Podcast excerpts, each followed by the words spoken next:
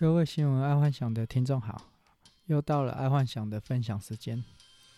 我们来看第一则财经新闻：疫苗横空出世，翻转这两大类股的命运。今天啊，在台股，其实应该是全世界啦。哦，全世界只要是之前因为疫情的关系啊，跌得太深的，没办法反弹的，今天都。一飞冲天呢、啊，甚至锁涨停。然后台湾因为有十趴的限制，所以他们就锁涨停。可是在国外，他们可能都冲到十十趴、二十趴这样子在冲。像那个航空股啊、观光股啊、哦美食啊等等的。然后因为之前受到疫情，呃，反而大涨的，今天也也跌了蛮多的。这一两天呢、嗯、所以如果在之后的股票来看的话，应该要注意，就是说这个疫苗有没有副作用？因为假设这个疫苗没有副作用，那之前这些跌跌升的观光股、航空股，应该就可以回到当初的至少达到一半的价值，甚至回到原点。呃，再来就是说，因为就是宅经济这些东西可能会被压回，哦，大家要注意一点。好，第二个财经新闻，航航空需要动员八千次才能把疫苗载完，而且要绝对的低温冷链运送。这个其实这个就可以看到，就可以去买航空股跟那个陆运股了，但是要记得。要拥有低温运送的能力才买，剩下的不要买，因为这个低温冷链听说要在零下七十度了，但可能之后正常化之后，应该不需要到零下七十度，可能零下的二三十度就可以了，不然就很简单啊，就准备一个冷冻液，一直在旁边 stand by 就好了。但是船运的时候怎么办？这还蛮多问题的。好，再来娱乐新闻：单身活该被唱衰。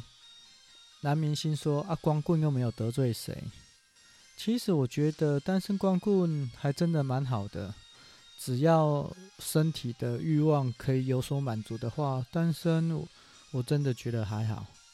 呃，重点是怎么样处理身体的欲望。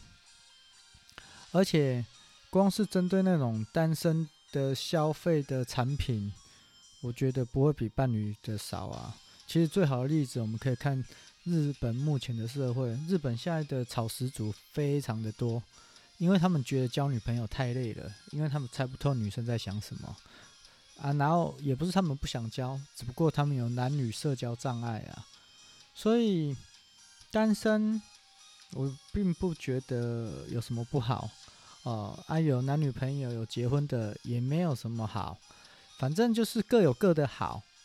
但重点就是说，假设你是单身是光棍的话，如何去去呃身体的欲望去解决掉哦，这才是重点。不然一直闷在生里，可能会想太多的忧郁症之类的。好，那再来是运动新闻。哦，这这个还蛮励志的，我觉得他或许可以拍个电影或者写个自传之类的。因为他说，首位完成超铁唐氏症选手尼尼基尼基尼基获得金世纪纪录认证，这个真的很猛啊！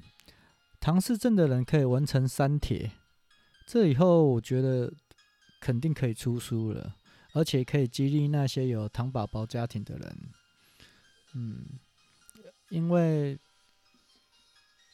我还蛮认识蛮多有糖宝宝的家庭，他们都不太让他们出来，呃，做一些正常人做的事情。可是今天如果可以带着他们去参加三铁，甚至是完赛的话，那真的是一大的呃励志，就是对别人来讲，因为他做得到，我们正常人应该也要做得到。好，再来第二个运动新闻，在这是羽球新闻啊，台湾的羽球新闻。一零九年全国国小杯盛况空前，有三千名的羽坛小将同场同场较劲。看到这个啊，我就想到在前阵子我有看到一个用羽毛球拍做的 IOT，他把他的 IOT 的晶片放在那个球杆，所以他就可以记录打球的姿势，再利用它来纠正自己的打球姿势。这个以后我我觉得所有的运动都会去用到 IOT，像那个高尔夫啊、棒球啊、呃篮球或许，可是那个篮球要怎么装上去而不会坏掉是一个问题。反正曲棍球绝对也是可以的。他如就是说以后大家可以利用这个 IOT 去矫正自己的运动姿势，然后再加上。其实不管哪种运动，它一定有一个最佳的姿势是发呃最佳的发力点啊，然后有了这 IOT，其实可以帮助很多去矫正自己的姿势。但缺点就是啊，呃，每个人都变得很厉害的话，或者是姿势都相同的话，那又好像感觉没什么看头。假设每个人都乔，就利用这个科技去。调整自己的姿势或发力点的话，呃，但是目前还没有看到真的利用呃 IOT 球拍或者是球棒、呃球棍去调整自己的运动姿势。目前好像还不是太多这种科技训练的方式出来，但是我觉得很快了，可能在明年或后年就开始出来，因为现在像网球。网球拍啊，羽球拍啊，他们在下面都会加晶片，然后就是去调整你的击球姿势。好，再来是国际新闻，呃，这不用讲，一定是讲双十一。双十一剁手狂买，天猫三十分钟交易冲破一点六兆订单，创创峰值五十八点三万笔每秒，每秒五十八点三万笔的成交，但。看到这新闻，说实在，我已经没有像以前刚双十一出来那么冲动了，就觉得只有服务性的产品的价格感觉有降，其他的感觉就像在清库存啊。那确实，以这么大量的货源来讲，这是一个清库存的最佳方式。可能就买，可能买一个赠品，然后他搭送你很多。感觉价值很高的，但是就是库存品这样子，嗯，这也是一种销售手法。不然库存放在仓库丢了也可惜呀，啊，当做一种那种赠品，然后就实价的送你，啊，买一送一，这感觉听起来舒服多了。或者是另外一种手法，就是把价格拉上去再砍下来。其实那没没，就是说如果。对价格很敏感的人，这一招是没有用的。我觉得多送东西，这个他们就感觉不出来有什么价格敏感的问题。好，第二个国际新闻也是跟中国有关，他就是说，中国载人潜水器下潜一万公尺，探探索世界最深的海沟创纪录。目前呢、然后而且这个这个潜水叫做奋斗者号。呃，在于十一月十号潜至海面下一万公尺，并继续朝地球最深的马里亚纳海沟前进。看了这则新闻，我觉得啊，嗯，我们终于要来，就是说，目前大家一直在发展探索外太空啊，甚至要到像伊隆马斯克说他要去火星，但说真的，我们真的对地球有够了解吗？还不一定。我们像我们在海底最深的海沟，我们都无法到达它的最底部，因为我们并不清楚它最底部是否还是还有没有最底部，还是说他那边有什么特殊的能量，或者是鱼，或者是生物什么，我们都不清楚。所以，我们现在要开始探索我们的地球了。但这则新闻我会继续追的，因为还蛮特别的，而且它应该会激发更多的想法。说不，因为我以以前一直觉得住在外太空，好，或者是住在月球、住在火星，好像我这辈子应该做不到了。哦，可能离我太远了，可能是我的孩子的孙子吧。但是如果要住在海里，这个我还倒蛮愿意尝试的，因为以前看的《哆啦 A 梦》就小叮当，就是给他们住在海底世界这样子，我觉得那还蛮是一个特别的地方，而且住在海底可以躲过很多天灾。嗯，而且日本他们是有在建造这种海底世界的城市。虽然只是一个构想，但是我觉得它会成真。假设我们探索啊、这个这个最深的海沟有沉积的话，我觉得应该是有机会。好，再来是生活新闻：外送爽接女生单，结果一句话，单身哥凉了。这个新闻是在说啊，一个。在做 Uber E 的，看到是女生订的订单，想说应该会有机会去认识一下，哪知道下来拿餐的是那个男的。这个我觉得，如果真的是要开，嗯、呃，做 Uber E 这种外送的去认识女生的话，还不如你去开 Uber，还比较有机会。而且现在台湾那种二手的啊、外汇的啊，呃。蛮多的，可能七八十万就可以买到双 B，这样去开 Uber，我觉得会比较实际。假设是要认识女生的话，而且开 Uber 你还可以去选定说，只只接辣妹，哦，只载辣妹这样子。好，健康新闻，十亿元的大饼，新洲娱乐大麻业前景，投资者看好。那个，因为现在美国大选刚结束嘛，啊。拜登应该看起来是会当选的，虽然说最近川普一直动作不断。好，那那我们先不管川普，假设拜登是真的是总统的话，他算是支持大麻的，然后加上那种加州还有许多州，因为都通过了娱乐大麻法案，然后开始在在卖大麻，所以蛮多人因此赚了很多钱。我听我一个朋友讲啊，他大概投了五十万美金啊。大概半年就可以拿回六成，投报率还蛮高的。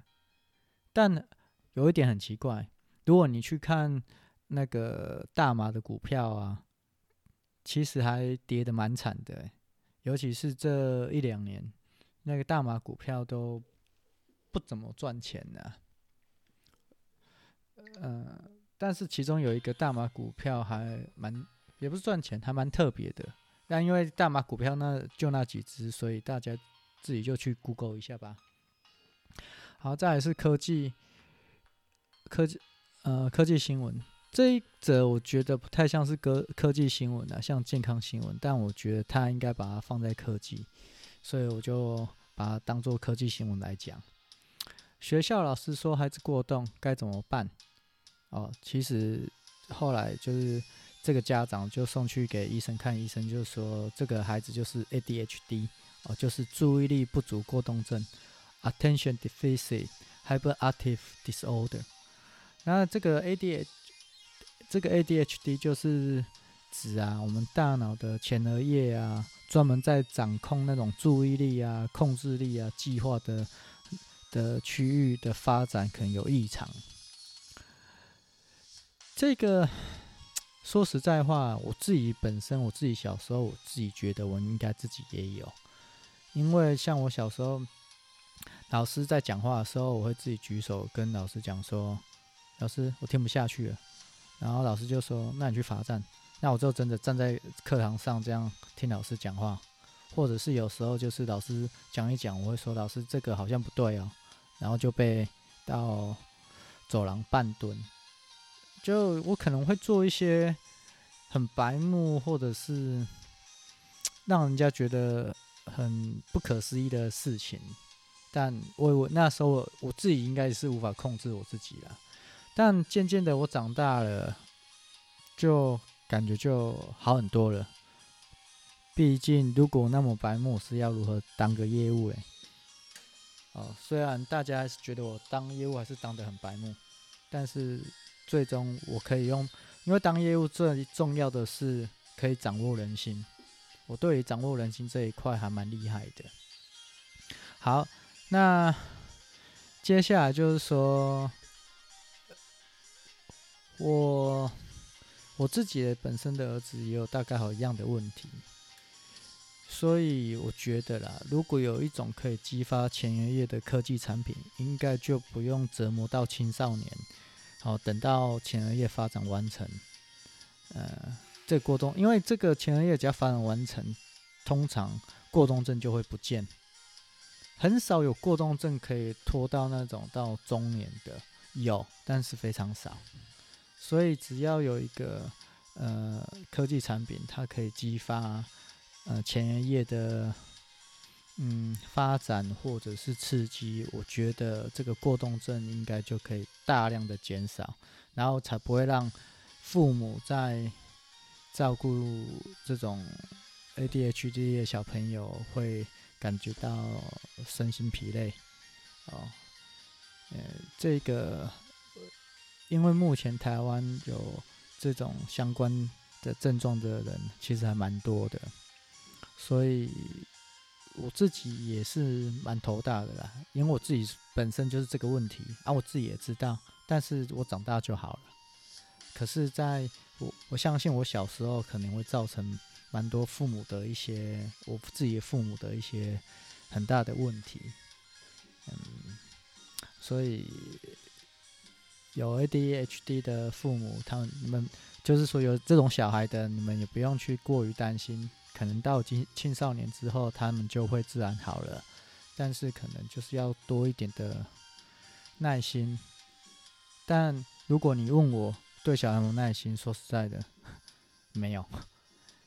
啊，但是我可以体谅 ADHD 的小朋友为何会这样，因为我自己小时候也是这样子的。好，那如果要讲深一点的 ADHD 的这个状况，我觉得可能要把它留在周末的时候再来讲。